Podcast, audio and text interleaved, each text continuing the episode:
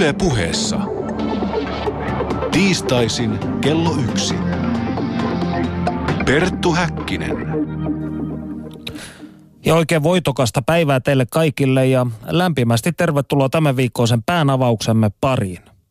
Minä olen Perttu Häkkinen. Urantia-kirja on arvoituksellinen yli 2000-sivuinen uskonnollinen opus, jonka ensimmäinen painos ilmestyi Chicagossa vuonna 1955. Viimeisten kuuden vuosikymmenen aikana tieteen, filosofian ja uskonnon synteesiksi nimitetty teos ei ole jättänyt ihmiskuntaa rauhaan. Teoksen englanninkielistä laitosta on myyty väitetysti yli puoli miljoonaa kappaletta ja se on käännetty useille kielille. Urantia-kirjan suomennos valmistui vuonna 1993 ja se oli järjestyksessään toinen käännös koko maailmassa. Ennen meitä ehtivät vain ranskalaiset. Suomessa kirja on myös väitetysti myyty eniten maailmassa suhteessa asukaslukuun. Mutta mikä on Urantian ydinsanoma ja mikä siinä kiehtoo ihmisiä vuosikymmenestä toiseen? Studiossa kanssani aiheesta keskustelemassa kansainvälisen Urantia-säätiön entinen presidentti Seppo Kanerva sekä kirjan kääntäjä. Lämpimästi tervetuloa lähetykseen. Kiitoksia. Miten alun perin tutustuit Urantia-kirjaan? Urantia-kirja tuli erään ystävän kautta minulle. Hän antoi sen lainaksi sellaisin sanoin, että siinä selitetään kaikki. Aika pompöösisti sanottu. Kyllä. ja minä sitä sitten hetken aikaa selailin, kunnes ihan sattumalta avasin kohdan, jossa puhutaan thought adjustereista, koska luin kirjaa silloin englanniksi, sitä muuten voi mun lukea.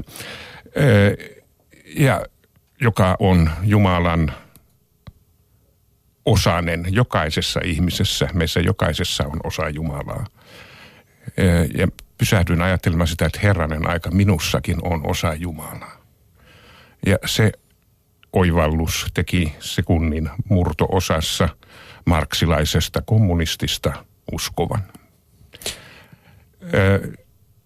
Ehkä on hyvä tässä yhteydessä sanoa, mitä se urantia tarkoittaa, koska se on outo sana. Urantia on sana, jolla universumissa, jo puhutaan maa, maa, meidän maailmastamme, maapallosta, se on nimeltään urantia. No se urantia on tietysti suomalainen ääntämys, englanniksi se jyränsä. Mitä, siis voitko vielä tätä urantia-termiä vähän avata? Avataanko sitä tuossa kirjassa enemmän? Minkä takia nimenomaan tellusta tai maaplaneettaa kutsutaan urantiaksi? Ei selitetä sitä millään lailla. Se vaan todeta, että se on universumissa käytetty nimi meidän maailmasta. Sitä nyt on vähän yritetty selvittää, mistä se mahdollisesti tulee. Voi olla, että siellä on kreikan kielen sana uranos taustana, mutta se on ihan puhdasta spekulaatiot. Ja uranoshan on yksi kreikan jumalista, joka tarkoittaa ajankulun jumalaa. No, sinä liityit Urantia ryhmään 70-luvun lopulla. Ei, juu, pitää paikkansa. Kävin yhden kerran Helsingin Paulikin huvilalla tämä ryhmä kokoontui, jossa tutkittiin silloin olemassa olevia käännöksiä, monikäännösmonisteita. Kirja oli jo kokonaan silloin käännetty, mutta jokainen luku oli eri moniste vihkosena ja siellä sitten luin tätä kauhistukseksi totesin, että tämä on aivan kammottavaa suomen kieltä ja sitten monet asiat ovat aivan väärin ymmärrettyjä. Joten lopetin sen käymisen siihen yhteen kertaan, että en sen, sen enempää siellä sitten käynyt. Siihen aikaan mielipiteeni oli myös se, kun kirjaan kuitenkin olin lukenut sen kannesta kanteen englannin kielellä, että se on niin vaikeaa englannin kieltä, että sitä ei kukaan koskaan pysty kääntämään, että sitä ei ole edes tarkoitettu käännettäväksi. Kunnes sitten sain tietää, että se on käännetty kuitenkin ranskaksi. Joten sitten tämä mielipiteeni osoittautui vääräksi. Niin, tämä on kiinnostava prosessi. Siis Urantia-kirjan Suomessa ensi kertaa esitteli Yhdysvalloista takaisin Suomeen muuttanut tanssijatar Margit Lilius Mustapa 60-luvun alussa Interplanetistit ryn ihmisille. Heidän toimestaan Urantia-kirja käännettiin suomeksi vuosien 68-80 välisenä aikana. Ja 1980 projektia vetänyt Joel Renström otti sinun yhteyttä ja koska olit sitten valittanut tästä käännöksen heikosta laadusta, eikö näin ole? Näin, näin kävi. Minulle annettiin tehtäväksi antaa lausunto uudesta suomenkielisestä käännöksestä. Ja olin silloin juuri lähdössä ulkomaille töihin, joten otin mukaani neljä, viisi lukua, joita sitten muistan, kun istuin Madeiralla meren, meressä olevan kallion kielekkeen päällä. Lueskelin niitä papereita ja taas kauhistus oli suuri. Oli se parempaa kuin se ihan ensimmäinen käännös, mutta kyllä tämäkin oli vielä erittäin heikkoa suomea. Ja annoin siitä sitten äh, havaintojeni mukaisen lausunnon Joen Renströmille – joka hetken kuluttua, muutaman ajan kuluttua sitten tuli sanomaan, että no käännä se sitten itse, jos kerran annat noin kauheita lausuntoja. Ja Ei. tämä oli vuonna 1984, jolloin sitten pääsiäisenä 1984 aloin sitä kääntää.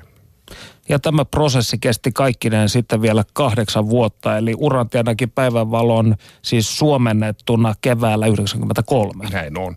Ja meille nykyajan ihmiselle kaikki tietokoneet ovat tuttuja ja silloin kun minä sitä käänsin, niin en mä nyt ihan kynää ja paperia, mutta tavallinen kirjoituskone, jota hakkasin ja, ja hiilipaperi siinä sitten välissä, niin että sai kopion tehty.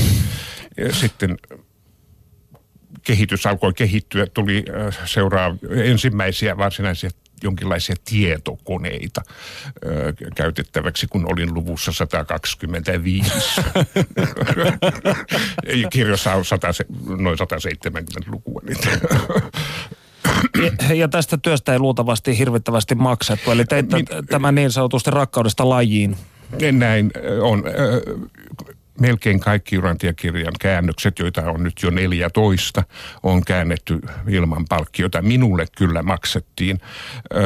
Suomalaiset kirjan ystävät ja sieltä interplanitisteista alun pitäen olevat ihmiset muodostivat tukiryhmän, joka keräsi kuukausittain pienen summan rahaa, joka sitten luovutettiin minulle. En nyt muista, mitä se mulle maksettiin. Oliko se 500 markkaa luvusta. Ja sen, sitä vastaan he saivat sitten monisteina niitä minun käännöksiä.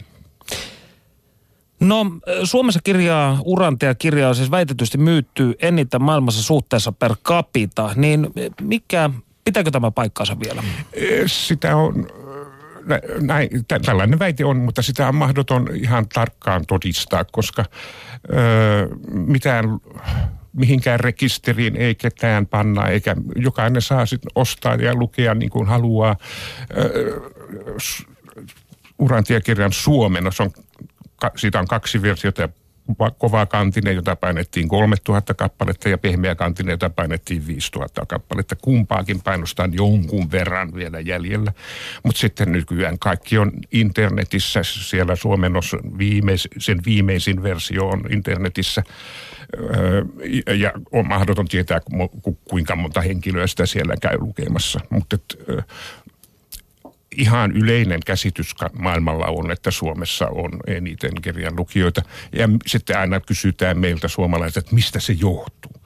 No mä vaan sanon, että me ollaan niin jumalisia. no senhän nyt, senhän nyt tietää jokainen. Niin. No jos ajatellaan tuo kollega Hietaneva tuossa, hän oli töissä akateemisessa kirjakaupassa joskus nuorena miehenä. Hän sanoi, että äh, silloin Urantia äh, myytiin todella hyvin, niin kuinka siihen yleisesti siis tähän teokseen valtaväestö sinun mielestäsi on suhtautunut? Onko sinuun suhtauduttu kummastellen, kun olet kertonut näistä? Ei koskaan, ole, ei. ei koskaan kukaan. Ja niitä oli kirjakaupoissa, kun minä ennen sinne kuskasin.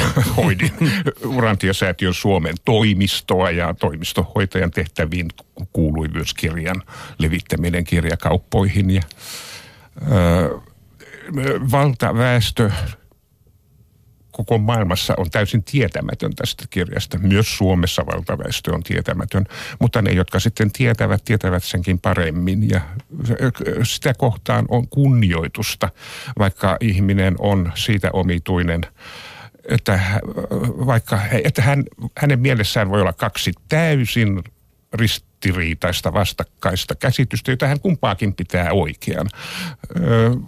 On, on niin kutsutuissa okkultisista piireissä tämä on hyvinkin tuttu, mutta minä nyt sitten itse henkilökohtaisesti ihmettelen, koska en voisi kuvitella, että voin elätellä mielessäni okkultistisia ajatuksia ja urantiakirjan ajatuksia. Että, ne ovat siis toisensa poissulkevia. Ne ovat toisensa poissulkevia, kyllä. No, nyt kun olemme kerranneet tämän teoksen historiaa Suomessa, niin on aika äh, kaivaa kaapista varsinainen pihvi. Urantia-kirjassa on jotakuinkin 2200 sivua. Se on siis aikamoinen megaliitti. Mikä teoksen viestissä on mielestäsi keskeisintä, Seppo? Mistä Urantia viime kädessä kertoo? Viime kädessä Urantia, siis todella kaikkein keskeisin ydinsisältö on, että se kertoo meille Jumalasta. Jumalast, Jumala on absoluuttinen. Hän tekee kaiken absoluuttisen oikein, absoluuttisen hyvin, absoluuttisen totuudellisesti ja absoluuttisen kauniisti. Ja niitä hyvyys, totuus ja kauneus yhdessä ovat rakkaus. Jumala on ehdoton, absoluuttinen rakkaus. Hän rakastaa ihmiskuntaa, joka ikistä ihmistä yksilönä palaavasti, pohjattomasti, loputtomasti. Ihminen itse kuitenkin sitten löytää as, asbestilevyn siihen väliin, että hän ei voi ottaa tätä vastaan. Hän tekee kaikenlaisia tekosyitä, luulee toimivansa oikein, kun hän ei kuitenkaan ota vastaan Jumalan rakkautta. Jumalan rakkaus näkyy silloin, kun sen vastaan ottaa siinä, että ihminen rakastaa toisia ihmisiä ehdottomasti. Tämä, mihin viittasit asbestilevyllä, onko tämä se hetki, jolloin niin kutsuttu teodikea-ongelma, eli paha, saapuu kosmokseen? Johtuuko, onko paha ihmisen ymmärtämättömyydestä lähtöisin, on. jos Jumala on hyvä ja on, täydellinen? On. Se on nimenomaan siitä lähtöisin. Öö, taas se vaara, että mä menen liian pitkälle niin, että se käy, ei enää ole ymmärrettävää. Mutta, Anna palaa vaan. Kuulijamme kestävät. Jumala on antanut meille melkein kaikki. Meillä on jokaisella oma persoonallisuus. Se on ai, jokaisella erilainen ja se on lahja Jumalalta. Jumala on antanut meille mielen – se, millä me ajattelemme ja tunnemme. Myös tunteet kuuluvat mielen alalle.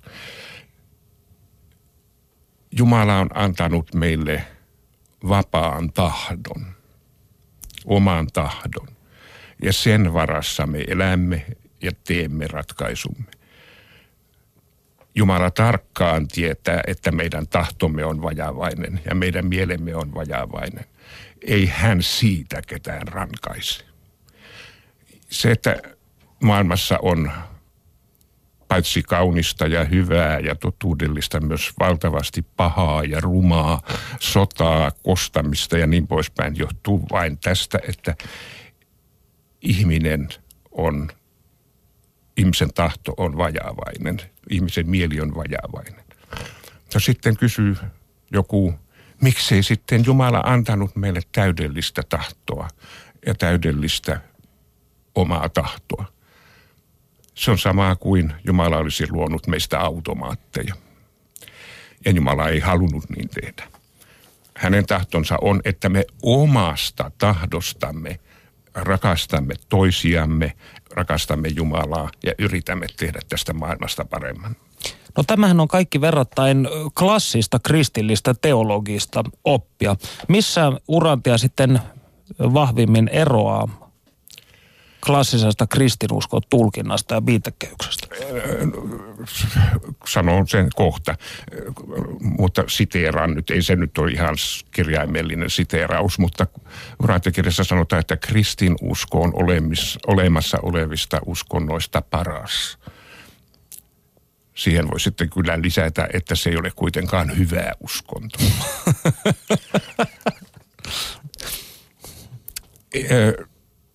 Urantia-kirja, sen neljäs osa esittää uudelleen Jeesuksen opetukset ja kertoo Jeesuksen elämän uudelleen, koska se, mitä Jeesus opetti ja miten hänen elämänsä on tulkittu, on häviämässä maailmasta.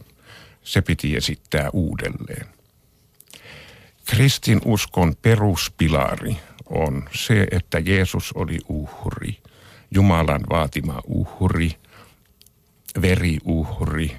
Jumala ei saanut itseään sovitettua ihmiskunnan kanssa eikä ihmiskunta Jumalaan ennen kuin oli Jeesus uhrattu.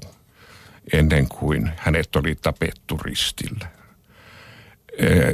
Tästä Urantia-kirja sanoi, että tällainen käsitys on kammottava. Se on irvikuva siitä, mitä Jumala on, koska Jumala on ehdoton rakkaus siihen ei mitenkään sovi sellainen, että hän vaatisi poikansa tappamista ja ristiin naulitsemista ja verenvuodatusta, että hän saisi mielen rauhan ihmiskunnan kanssa.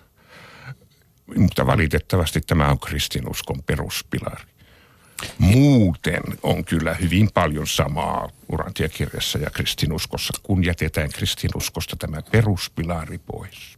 Ja käsi, minun vajavaisen käsitykseni mukaan Uranteakirjassa ei myöskään mainita perisynnin käsitettä, joka on tällainen hyvin klassinen katolisen skolastiikan ajatus. Joo, ei todellakaan, ei ole mitään perisyntiä olemassa. Eli ihminen on lähtökohtaisesti Uranteakirjan mukaan siis hyvä, vaikkakin vaillinainen. Näin juuri, näin juuri. No, jos ajattelemme, Urantiassa esitetään myös, tässä kohdin täytyy sanoa, en ole lukenut koko 2000 sivuista kirjaa, lähellekään olen silmäillyt sitä sieltä täältä. Ja silmini osuu tällainen ajatus siitä, että jotakuinkin 600 miljoonaa vuotta sitten niin sanottujen elämänkantajien komissio saapui kirjan mukaan maapallolle tutkiakseen planeettamme soveltuvuutta elämän ylläpitoon. Mm-hmm. Ja 50 miljoonaa vuotta myöhemmin he toimeenpanivat tällaiset niin sanotut elollisuuden istutukset. Mm-hmm. Miksi? Koska urantia soveltuu ö, elämän ylläpitämiseen. Tänne oli mahdollista, elämä tuodaan kaikkialle, missä sitä esit, esiintyy, ei toisilta planeetoilta, vaan sellaisi taivaallisten olentojen toimesta – öö, ne eivät ole planeettoja, missä he elävät ja missä he nämä elämän öö, perus koostumuksen Onko luovat. kyseessä jokin hienojakoisempi taso niin sanotusti? On nimenomaan sitä. Se, se on meille fyysisessä maailmassa eläville näkymätön. Mutta joka tapauksessa siis elämä istutetaan aina jokaiselle planeetalle, jossa elämää voidaan ylläpitää niin tänne se tuotiin kolmeen eri paikkaan. Niistä yksi istutus epäonnistui, kaksi jäi elämään. Missä tämä epäonnistui? Muistaakseni Afrikassa. koska se esi- Aasia oli yksi, Amerikka oli yksi ja muistaakseni se oli nimenomaan se Afrikka, joka epäonnistui. Joka tapauksessa siihen oli koodattu, siihen mitä meille tänne tuotiin, siihen oli koodattu jo – se kehitys, joka johtaa ihmiseen. Öö, koska tänne oli tarkoitus tuoda siis ihminen, joka on alin eläimen taso, joka voi jatkaa elämäänsä kuoleman jälkeen. Koska hänessä on tämä jumalallinen kipinä, tai mitä termiä ikinä käytätkään. Juuri Joo. se, juuri se. Öö, mutta Jumalan tahto on myös evoluutio, eli tämä lähtee tapahtuu evoluution kautta. maapallo on koko ajan evoluution kourissa. Siinä on joku Darwin ihan oikeassa, vaikka hän vähän onkin mennyt vikaan, mutta kuitenkin oikeassa periaatteessa. Mutta se, mitä alun pitäen koodattiin, se kantoi vain tiettyyn pisteeseen. Ja sitten siihen piti ylemmältä taholta taas puuttua ja tehdä mahdolliseksi sen uu, kehittyminen siitä eteenpäin, mihin puhtaasti se alkuperäinen elollisuuden koodi riitti. Ja niin kuin siinä siteerauksessa sanottiin noin 600 tuhatta vuotta sitten kä- kävi täällä komissio toteamassa, että tämä tulee soveltumaan elämän ylläpitämiseen ja ihminen syntyy sieltä ensimmäisestä istutuksesta noin miljoona vuotta sitten sitten. Se ei ollut Aatam ja Ieva, vaan Andon ja Fonta, semmoisia nimiä käytetään Urantia-kirjassa. Miten, anteeksi, piti tästä, niin. puhukaamme kohta Urantian ihmiskuvasta enemmän, mutta tuli vi, vielä mieleen näistä elämänkantajien komissiosta, niin ovatko nämä samo, samaiset hahmot näin lainausmerkeissä siittäneet myös muitakin planeettoja? E-, eivät he siitä se luo, luo... Tämä oli siis vain kielikuva. Joo, okei. Okay. Niin. Just juuri niin. Kylvät tai Ky- mikä niin, nyt no, istuta. Juu, he, juu, joka puolella, missä mm. elämää esiintyy. Ja elämää esiintyy maailmankaikkeudessa miljardeilla planeetoilla. Ihminen on nyt ehkä sillä hilkulla, että kohta löydetään joku muukin planeetta, jossa on – elämää, ihmisen, jopa ihmisen kaltaista elämää. Kerrotaanko Urantiassa sitten tarkemmin siitä, että minkälaista tämä elämä muilla planeetoilla mahdollisesti on? Viitataanko siihen? Tietysti hyvin ylimalkaisesti, koska se on erilaista joka puolella. Ö, mutta kaikkialla on kuitenkin se, että on pyrkimys eteenpäin. Edistys on maailmankaikkeuden tunnussana. Ö, kaikki virtaa, pantarei. pantarei, niin. Mutta, ja eteenpäin, ei taaksepäin. Eli progressiivista, ei regressiivista toimintaa. Joo. Ja tässä välissä studiossa siis Perttu Häkkinen ja Seppo Kanerva keskustelemme Urantia-kirjasta, sen historiasta ja ideologiasta. Tässä välissä kuulemme, kuinka Panu Hietaneva haastattelee Urantian ihmiskäsityksestä gradunsa tehnyttä Jyri Härköstä. Ja jos teillä tosiaan kysymyksiä ja kommentteja aiheeseen liittyen on, voitte esittää niitä huutolaatikossa osoitteessa www.yle.fi kautta puhe. Ja nyt, ole hyvä Panu. Kiitokset Perttu Häkkiselle ja Seppo Kanervalle. Helsinkiläinen Jyri Härkönen lienee ainoa suomalainen, joka on tutkinut urantia akateemisessa maailmassa. Hänen progradunsa käsittelee urantiakirjan ihmiskuvaa. Oikein hyvää päivää Jyri Härkönen. Oikein hyvää päivää teille ja kuulijoille. Mikä sinut sai alun perin kiinnostumaan urantiakirjasta? No, olin nuori 18-vuotias poika, olin kiinnostunut monesta rajatiedon ilmiöstä, mutta aloin kyllästymään siihen, että ne olivat kaikki hyvin epäjohdonmukaisia ja ristiriitaisia keskenään. Ne puhuvat eri asioista ja halusin löytää jonkinlaisen ison teoksen, joka kokoaisi ne kaikki yhteen, jotta voisin selkeämmin valita, valikoitua niiden kannattajiksi tavalla, joka olisi älyllistä ja koherenttia. Löytyykö Urantiasta tällainen vastaus? No lopulta löytyi. Aluksi olin hyvin pettynyt siihen, että Urantia-kirjassa ei ollut minun kauan hellimääni ajatusta jälleen syntymästä. Se ei ollut samalla tavalla teosofiaan tai teosofiseen maailmankuvaan liittyvä kuin monet muut. Mutta sitten luin vähitellen, aloin kiinnittämään huomiota Urantia-kirjan selkeään esitystapaan ja johdonmukaiseen tyyliin. Ja sitten kun luin Urantia-kirjan neljännen osan, joka koski Jeesuksen elämää ja opetuksia, niin siinä vaiheessa olin vakuuttunut, että tämä esitys oli jotakin hyvin kaunista ja minua kiehtovaa. Ja olin vakuuttunut, että tässä oli kyse jostakin suuresta. Urantia-kirjan sivuilla puhutaan Jumalasta ja Jeesuksesta, mutta onko se sinun näkemyksesi mukaan kristillinen teos? No, tämä on erittäin hyvä kysymys. Kerron tästä gradussani millä tavalla Urantia-kirja itse usein profiloituu juutalaiskristillisen jatkumon kautta, mutta tekee kuitenkin selkeitä linjaeroja moneen keskeiseen kristilliseen dogmiin, josta myöskin monet kristityt teologit ovat huomauttaneet aiheellisesti. Eli urantiakirjan suhtautuminen kristillisyyteen on kuitenkin hyvä. Urantiakirjassa kristinuskosta puhutaan paljon hyvää, sitä pidetään sellaisena uskontona, joka sisältää niin paljon autenttista Jeesuksen opetusta, että se riittää tekemään siitä kuolemattoman. Kristinusko ja buddhalaisuus ovat oikeastaan kaksi tärkeintä uskontoa, jotka saavat Urantiakirjassa kehuja. Eli Urantia-kirjan sivuilla oleva Jeesus on se sama Jeesus, jonka minä olen oppinut tuntemaan koulun uskonnon tunnilla. Tämäpä on se tuhannen taalan kysymys. Ja tästä on ollut monenlaisia mielipiteitä. Toisille tämä Jeesus ei millään tavalla muista kristinuskon Jeesusta, mutta monet heistä eivät myöskään ole kovin pitkälti vaivautuneet Urantia-kirjaa lukemaan. Voitto Viro, entinen Helsingin Lauttasaaren kirkkoherra, oli ilmeisesti lukenut Urantia-kirjaa melko paljon. Hän oli lukenut Urantia-kirjan neljännen osan, joka kertoo Jeesuksesta huolellisesti ja tehnyt alleviivauksia paljon oman näkemyksensä mukaan. Ja hänen suhtautumisensa oli jonkinlainen neutraali. Täytyy muistaa, että tämä Lauttasaaren kirkkoherra Voitto Viro oli kiinnostunut myös monesta muista hieman – perinteiselle kristinuskolle vieraista suuntauksista ja hän sai myöskin laajalti kritiikkiä osakseen tästä asiasta. Siitä huolimatta hänen ansioksen ehkä täytyy lukea se, että hän todella oli perehtynyt Urantia-kirjaan, mistä hänen kirjallisessa tuotoksessaan on selkeästi viitteitä.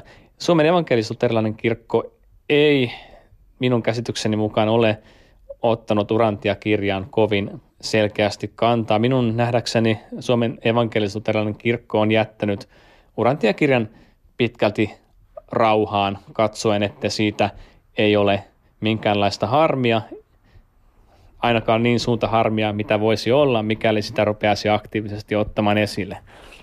Historian aikana Urantia kohtaan on esitetty myös kritiikkiä ja sitä on pidetty epäkristillisenä. Millaisia nämä argumentit yleensä ovat olleet? Lainan erästä kristillistä teologiaa Amerikasta, joka on – kuitenkin onnistunut melkoisen hyvin tavoittamaan Urantiakirjan teologiaa. Eli hän on lukenut niin paljon Urantiakirjaa, että hän pystyy kritisoimaan sitä tavalla, joka oikeasti osuu Urantiakirjan. Eli hän sanoo Urantiakirjasta näin.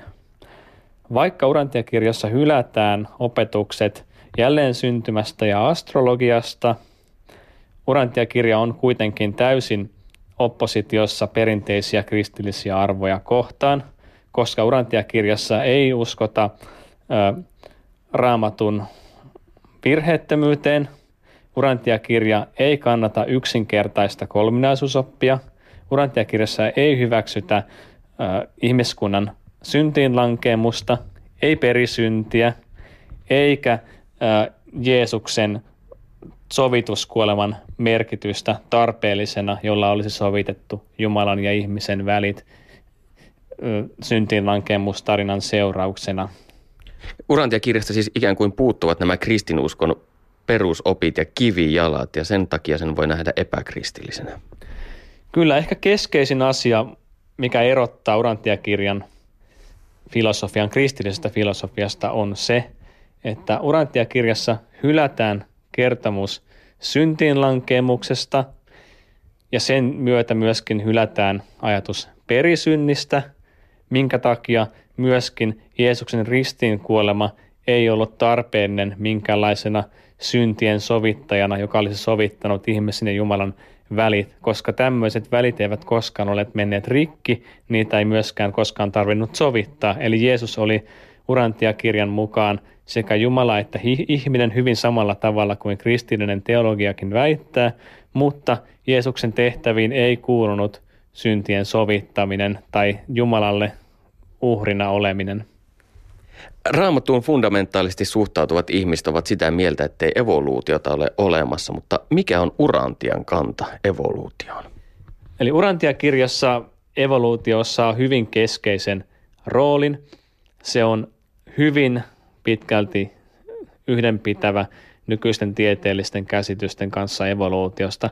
Muun muassa Urantia-kirjassa – opetetaan niin, että myös eläinmuodot muuttuvat yhdestä eläinmuodosta toiseksi. Tätä kutsutaan usein makroevoluutioksi. Löytyy paljon kristittyjä, jotka sanovat niin, että mikroevoluutio on mahdollista. Se tarkoittaa sitä, että eliömuotojen sisällä tapahtuu evoluutiota. Esimerkiksi ihmiseltä katoaa viisauden hampaita pois.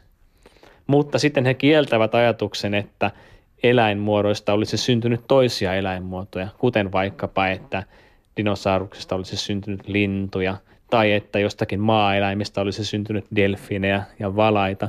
Urantiakirjassa taas lähtökohta on se, että näin todella tapahtui, eli todella valaat ja delfinit ovat syntyneet evoluution kautta maa-eläimistä, eli makroevoluutio allekirjoitetaan. Sen sijaan Urantiakirjan mukaan evoluutio ei ollut täysin sattumanvaraista, vaan kun evoluutio sai alkunsa maapallolla, sen kulku oli jossain määrin suunniteltua ja tiedossa, ja sitä myös varjeltiin, että se tapahtui toivotulla tavalla.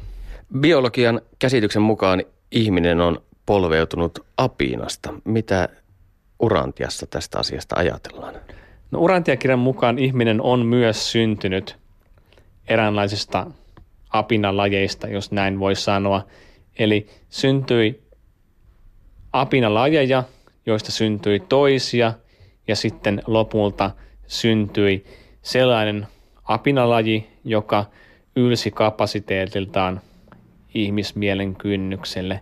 Eli jollakin tavalla syntyi sellainen apinalaji, joka omalta mentaaliselta kapasiteetiltaan pääsi niin pitkälle, että siihen saatiin yhteys ikään kuin Jumalasta. Se pystyi, tai se muuttui siinä vaiheessa häneksi, tiedostavaksi olennoksi, joka pystyi kehittymään itseisarvoiseksi omien tavoitteidensa mukaiseksi olennoksi. Ja näin siis lentävä reporterimme Panu Hietaneva jälleen kerran oli kä- öö, loukannut kansalaisten kotirauhaa ja käynyt tenttaamassa heiltä asioita. Me puolestamme ole, olemme täällä studiossa Perttu Häkkinen ja Seppo Kanerva. Keskustelemme Urantia-kirjasta, sen historiasta ja sanomasta. Ja Urantiasta on todettu muun muassa näin. Sekularismin, reduktionismin ja naivin utopismin harhakuvitelmat haastetaan Urantia kirjassa henkeä salpaavalla näkemyksellä tulevaisuudesta, jossa hengen hedelmät vihdoin nousevat korkeampaan kunnia maailman kehitysuralla. Onko Urantia pyhä kirja, Seppo? Ei. Missään nimessä se ei ole pyhä kirja. Jeesus sanoi, minä olen tie, totuus ja elämä. Hän ei sanonut, että raamattu on totuus. Ei hän myöskään sanoisi, että urantiakirja on totuus. Siinä on totuutta aivan varmasti, mutta viime kädessä totuus on Jumala. No, eli tosi sanoen Urantia siis ei ole jonkinlainen uusin testamentti. Ei ole uusin testamentti. Ja mikä minut valloitti, kun sitä aloin lukea, oli juuri se, että sen ympärille ei ole tarkoituskaan rakentaa ei minkäänlaista uskontoa, vaan jokaisen ihmisen, jokaisella ihmisellä on uskonto ja se on aina henkilökohtainen. Se on kaikkein todellisinta uskontoa henkilökohtainen uskonto. Se on oikea uskonto. Eli tietyllä tavalla vähän tällainen esoteerinen ajatus niin kuin ihmisen sisäisestä kokemuksesta, joka tietyllä tavalla, josta voi löytää totuuden. No mä en vihaa sanaa esoteerinen, olkoon niin sitten. Joka tapauksessa kysymys on aina henkilökohtaisesta jumalasuhteesta silloin, kun on tarkoitetaan todellista oikeaa uskontoa. No Urantia-kirjan levittämisessä, tämä on lainaus, neuvottiin välttämään kaikkia pyrkimyksiä saada kirjalle välitöntä ja näyttävää huomiota. Ei hirvittävän hyvä markkinointi taktiikka. Eikö Urantia liikkeellä tai Urantia säätiöllä ole minkäänlaista lähetyskäskyä? Ei ole. Öö, koska uskonto on aina henkilökohtainen. Urantiakirja auttaa löytämään sen henkilökohtaisen uskonnon ja auttaa löytämään selkeitä ajatuksia. Mutta ö, totta on, että mitään mainoskampanjoita ei Urantiakirjan puolesta ole koskaan käyty. Se leviää henkilöltä henkilölle. Ja onhan se saatavilla kirjakaupoissa ja nykyään internetissä ja tilattavissa Chicagosta kes- säätiön keskustoimistosta ja monesta monesta muusta paikasta. Mutta te ette se- käy pimputtelemassa ihmisten Ei ovikelloja, me käy rimputtelemassa. Öö, kenenkään ovikello. toisin kuin tuo Panu Hietaneva. no, ö, luodaanpa katsaus. Urantian syntytarina, siis kirjan syntytarina on hyvin mielenkiintoinen.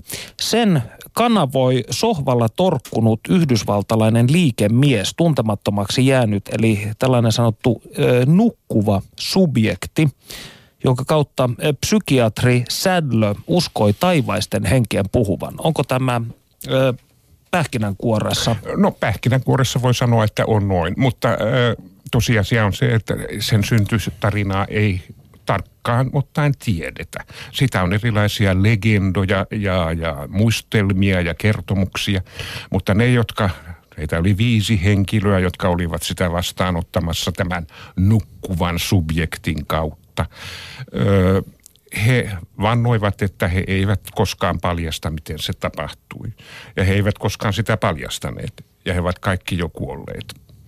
Viimeinen heistä kuoli vuonna 1984 sitten on sellainenkin tarina olemassa, että osa, kirjan osat yksi, kaksi ja kolme, joka on siis viides ilmoitus, ne annettiin tämän nukkuvan subjektin kautta, joka kirjoitti niitä sitten yömyötä, mutta äh, käsiin.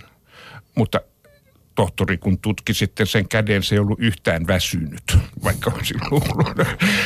Mutta että osa neljä, neljäs osa, joka on tämä Jeesuksen elämäkerta ja opetukset, niin että se ilmestyi säännöllisin väliajoin paperille kirjoitettuna säätiön kassakaappiin.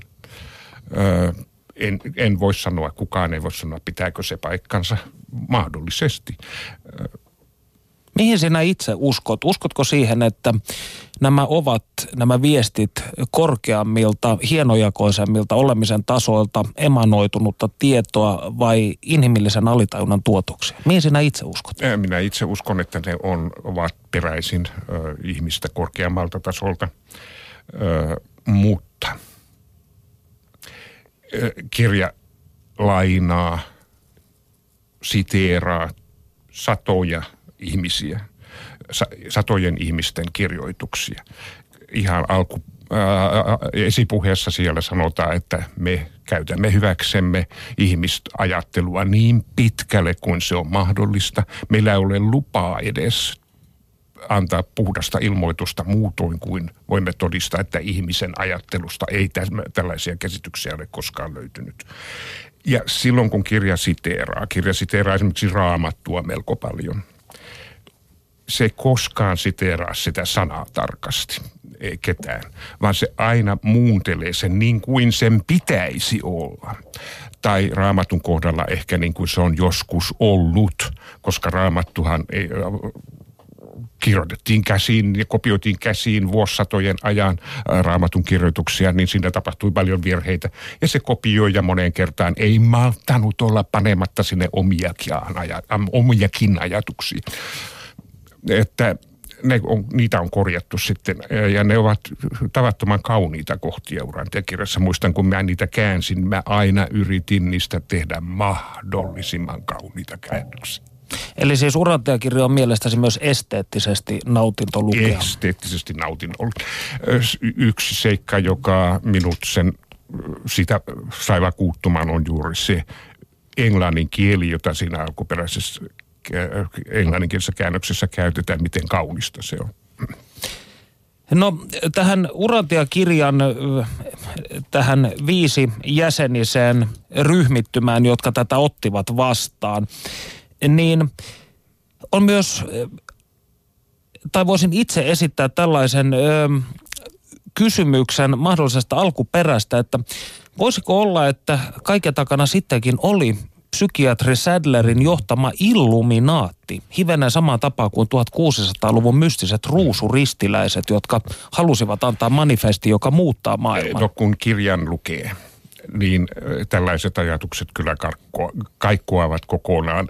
Se on täysin mahdotonta, että, että tämä on joku tohtori Sadler kirjoittanut tai joku illuminaatti. Kyllä se on korkeammalta taholta. Jopa ne, joissa niin kuin äsken sanoin, jossa siteerataan ihmisten kirjoituksia ja käsityksiä, kun niitäkin on sitten. Niistä on tehty sellaisia kuin niiden pitäisi olla. Eli toisin sanoen ne on tajuistettu ihmisille sopivaksi sinun mielestäsi. Juuri niin.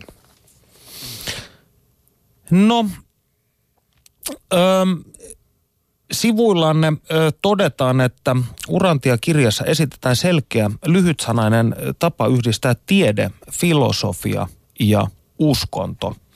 Kuinka nämä kirjan tieteelliset, luonnontieteelliset väittämät sopivat yhteen oman tieteellisen tietomme kanssa?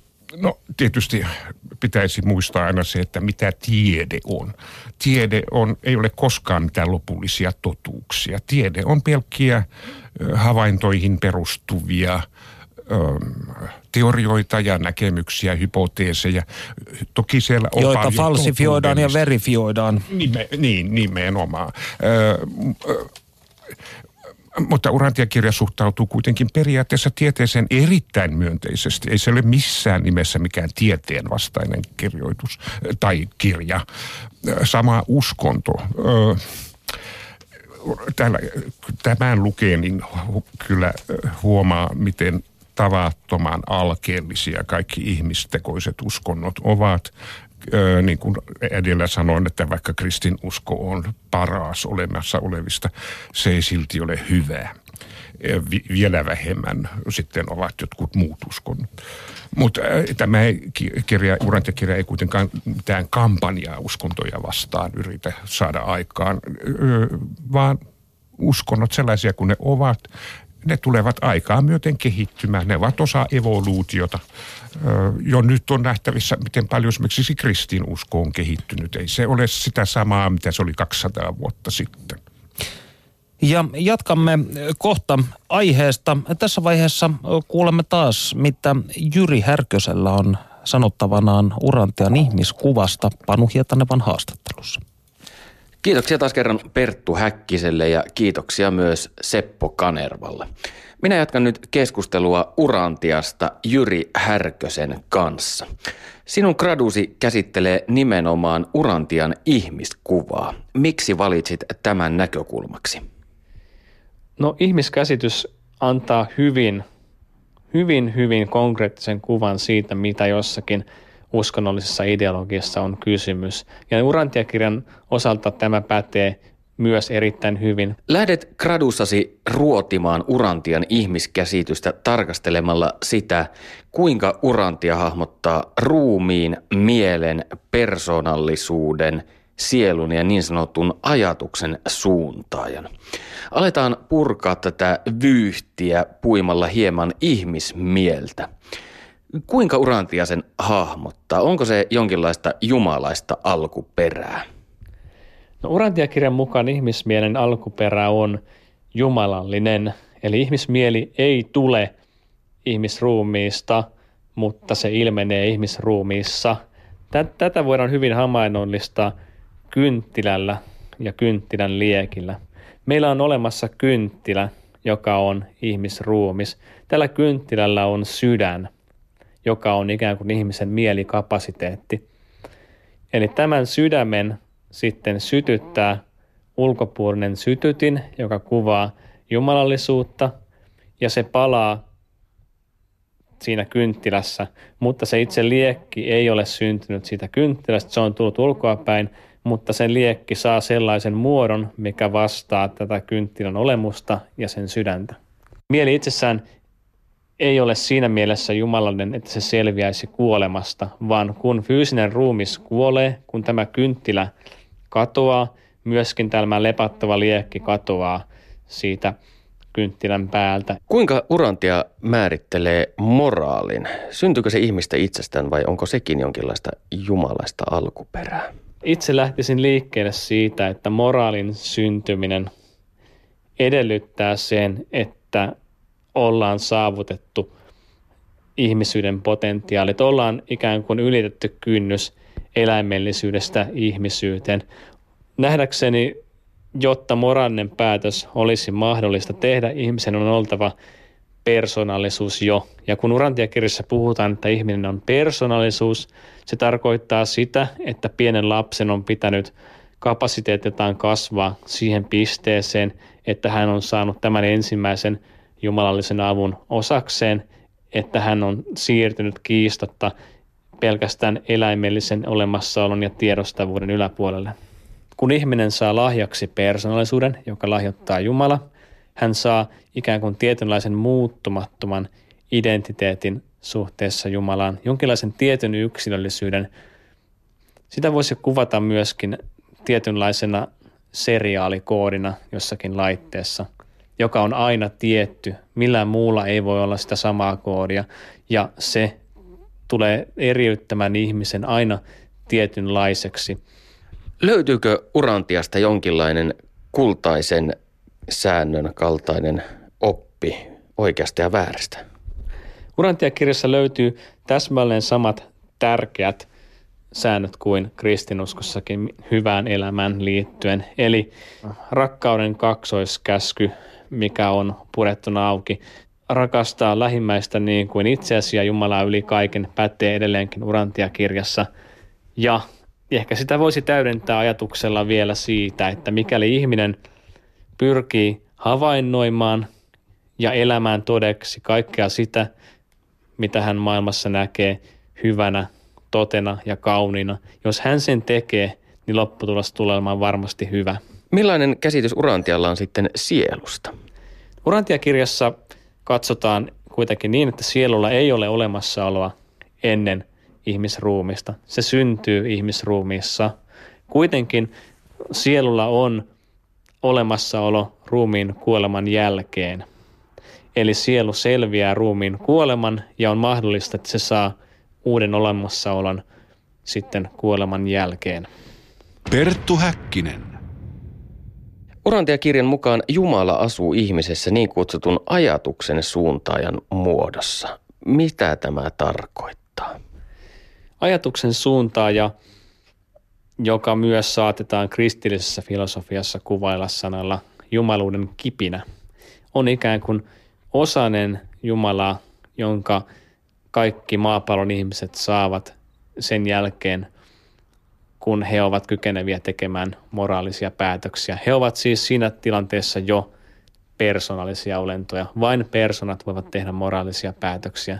Ja siinä vaiheessa he saavat lahjaksi ajatuksen suuntaajan. Sitä voisi kuvata ehkä sanalla fine tuning.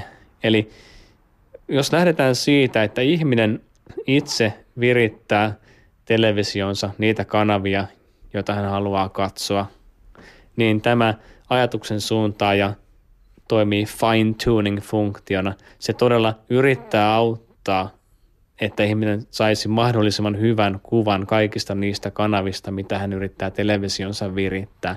Eli tämä ajatuksen suuntaaja yrittää pitää huolen siinä, että kaikissa jaloissa pyrkimyksissään, mitä ihminen itse haluaa elämässään toteuttaa – hän myös onnistuisi mahdollisimman hyvällä ja todellisella tavalla. Mutta tämä suuntaja ei kuitenkaan vaikuta ihmisen päätöksiin tai muokkaa ihmisen ajattelua, vaan se, sen ehtona on se, että ihminen itse haluaa niitä televisiokanavia virittää ja sitten se yrittää parantaa sitä tulosta, mitä ihminen itse haluaa saavuttaa. Kuinka Urantiakirja suhtautuu ajatukseen ihmisen henkisestä kasvusta? Urantiakirjan mukaan jokaisen tulee pyrkiä henkiseen kasvuun ja se on myös mahdollista. Ihminen on luotu Jumalan kuvaksi ja hän kykenee kasvamaan myöskin Jumalan kaltaiseksi, ei mitenkään kivuttomasti, mutta ei niinkään hampaat irvessä, vaan elämällä tavallista elämää yhdessä toisten ihmisten kanssa – välillä pinnistäen, välillä epäonnistuen, mutta kuitenkin pitäen ikään kuin kiinni tämän prosessin merkityksellisyydestä ja sitä kautta myöskin tekojen kautta ja uskon kautta eläen sitä armon hyväksyen sitä prosessia, mikä sitten inhimillistää ja kasvattaa ihmistä kaikissa hänen arvoissaan hyväksi tai paremmaksi, kauniimmaksi ja todemmaksi ihmiseksi siitä, mitä hän tänä päivänä on. Eli ikään kuin arkinen elämä, Urantian lukeminen ja hyvin tavalliset asiat ovat Urantian mukaan avain onneen. Urantia-kirjassa toivotaan, että uskonnonharjoittajat eivät eristäytyisi maailmasta omaan todellisuuteen, vaan ottaisivat sen maailman haltuunsa uskonnon, harjoittajina, mutta juuri sellaisena kuin se maailma ilmenee. Eli ei toivota, että ihmiset loisivat jotain erityistä uskonnollista todellisuutta irrallaan maailman todellisuudesta. Näin puhui siis Jyri Härkönen, reporterimme Panu Hietanevan haastattelussa studiossa ohjelman traagiseen luonteeseen liittyen aika alkaa käymään kortille. Täällä kuitenkin Perttu Häkkinen ja Seppo Kanerva keskustelemme Urantia kirjasta ja siihen liittyvistä asioista vielä seuraavat seitsemän ja puoli minuuttia. Seppo, sinä olit kansainvälisen Urantia-säätiön presidentti lähes puoli vuosikymmentä. Millainen pesti se oli? Ö, ensinnäkin se käännös minut sitten vei sinne kansainvälisiin yhteyksiin. Ö, on ehkä hyvä tietää, että on kaksi järjestösuuntaa. On kirjan julkaisija, Urantia säätiö, mutta sitten kirjan lukijoilla on omat järjestönsä täysin vapaaehtoisuuteen pohjautuvia. Mistä tämä johtuu? Koska Urantia säätiö haluaa pitää itsensä vain kirjan julkaisijana, eikä järjestä tämmöistä yleisö, suurelle yleisölle suunnattua toimintaa. Se on parempi, että se lukijat järjestävät sen itse, kun että se, se toteutuu ylhäältä päin. Ylhäältä päin jo. Se on se ainoa syy. Ja ä, aluksi olin siellä lukijajärjestöjen puolella, olin kansainvälisen Urantia-yhdistyksen presidentti ensin. Sitten minut pyydettiin Urantia-säätiön, siis tämän julkaisijan johtokuntaan. Ja siinä vaiheessa erosin sitten tästä kansainvälisen Urantia-yhdistyksen puheenjohtajuudesta, presidenttiydestä, koska katsoin, että ei ole hyvä, että yhdessä persoonassa yhdistyy kaksi, nämä kaksi suuntaa.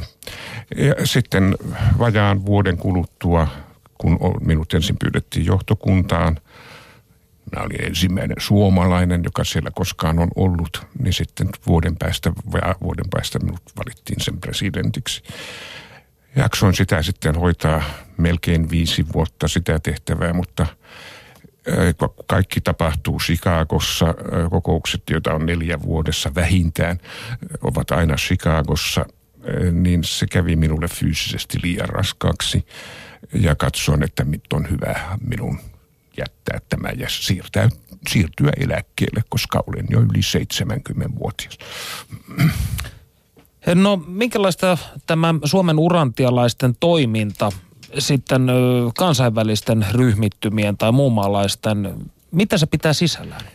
Se on ihan sitä, mitä lukijat itse haluavat järjestää. Suomen urantiaseura on perustettu vuonna 1989. Se oli pitkään suurin maailmassa – Ai jaa, vaikka ei meitä, meillä ole jäseniä ole kuin vähän sata. Mutta äh, Yhdysvalloissa kaan ei ollut niin kuin koko Yhdysvaltojen kattavaa mm. yhdistystä. Kansallista yhdistystä. Kansallista, mm. vaan oli vain paikallisia. Kunnes sitten suomalaiset itse asiassa patistivat amerikkalaiset, perustakaa nyt semmoinen kansallinen. Australia tuli sitten hyvin pian Suomen jälkeen. Meidän perustamisessamme on viikko vaan väliä, että australialaiset ovat viikon meitä nuorempia. Siellä on vähän vähemmän jäseniä kuin meillä. Mutta koskaan ei tässä edes ole tarkoitus, että näistä tulisi jotain valtavia kansalaisjärjestöjä. Nämä lukijajärjestöt järjestävät opiskelua – kaksi kertaa vuodessa kokoonnutaan yhteen, jossa kuunnellaan esitelmiä ja ö, ollaan ja seurustellaan. Se on tavattoman virkistävää tapa, tavata muitakin urantiakirjan lukijoita. Ö, siellä vallitsee sellainen käsittämätön lämmin tunnelma. Eli te ette ole tällainen uskonnollinen yhdyskunta, jossa tapellaan ja astalot heiluvat. ei olla, jos ei olla myöskään sitä, että ö, olisi jotain uskon tunnustuksia, joita luetaan tai julistettaisiin kauheasti, miten hyviä me ollaan, vaan me ollaan vaan semmoisia kuin me ollaan. Eli te keskustelette tästä Paljon. kirjasta ja siihen liittyvistä si- aiheista. Juuri niin. No me saimme täällä uh, huutolaatikossa tällaisen hy- mielestäni hyvin mielenkiintoisen kysymyksen. Onko Urantiassa kuvattu ihmiskunnan uhkakuvia, eli esimerkiksi vastaavanlaisia kuin Raamatun uh, Johanneksen ilmestyksissä? Onko ei, tällaisia ei dystooppisia, ole. apokalyptisia näkyjä? Ei ollenkaan, ei ollenkaan. Uh, Urantia kirja, niin kuin tuossa kerran aikaisemmin sanoin sen mukaan maailmankaikkeuden tunnussana on edistys. Ja edistykseen kuuluu aina vaan vähemmässä ja vähemmässä väärin sotia ja murhia ja kostoa ja niin poispäin. Ne vaikka nyt ehkä tällä hetkellä on vaikea uskoa, mutta ne kuitenkin jäävät pois koko ihmiskunnan kehityksestä ennen mitä myöhemmin. Ei sanotaan nyt paremminkin myöhemmin. Eli te olette siis kehitysoptimistinen liike ihan lähtökohtaisesti. Aivan lähtökohtaisesti, kyllä. No tietysti yksi tällainen asia, joka itseäni kiinnostaa, kun Urantia kirjassa ei tyrmätä mitään maailmanuskontoja, mutta siellä sanotaan, että kristinusko on paras, vaikkakaan ei kovin hyvä, niin minkä eri uskontojen edustajia esimerkiksi nyt vaikka, tai mihin eri uskontojen edustajia sinä olet törmännyt näissä kansainvälisissä urantia-yhteyksissä? No tietysti etupäässä kristittyihin. Mm. Monet ovat jatkuvasti erittäin ahkeriakin kristittyjä, varsinkin amerikkalaiset, koska jos se nyt kuuluu kulttuuriin, kuulua kirkkoon kirkkoon ja käydä kirkossa ja toimia seurakunnassa. Öö, no suomalaisistakin suurin osa on kyllä kristittyjä, mutta olen minä tavannut muutaman musliminkin ja muutaman hindun. Mm. Mutta etupäässä kristittyjä kyllä. No oletko sinä itse, luokitteletko sinä itsesi kristityksi? En luokittele. Luokittelen itseäni mihinkään uskontoon kuuluvaksi. Eli identifioidut, jos johonkin identifioidut, niin urantia kirjan lukijaksi. Nimenomaan. Valitettavasti äh, olisin halunnut vielä kysyä muutamaa kymmentä asiaa, mutta aikamme alkaa loppua. Minä kiitän sinua lämpimästi vierailusta Seppo Kanerva. Ja minä haluan kiittää erittäin miellyttävästä haastattelusta. Onko, nyt tässä olisi 10 sekuntia tai sanotaan 20 aikaa jäljellä, niin onko jotain loppukaneettia, jonka haluaisit Suomen kansalle tämän välineen välityksellä jakaa? Rakastakaa toisianne.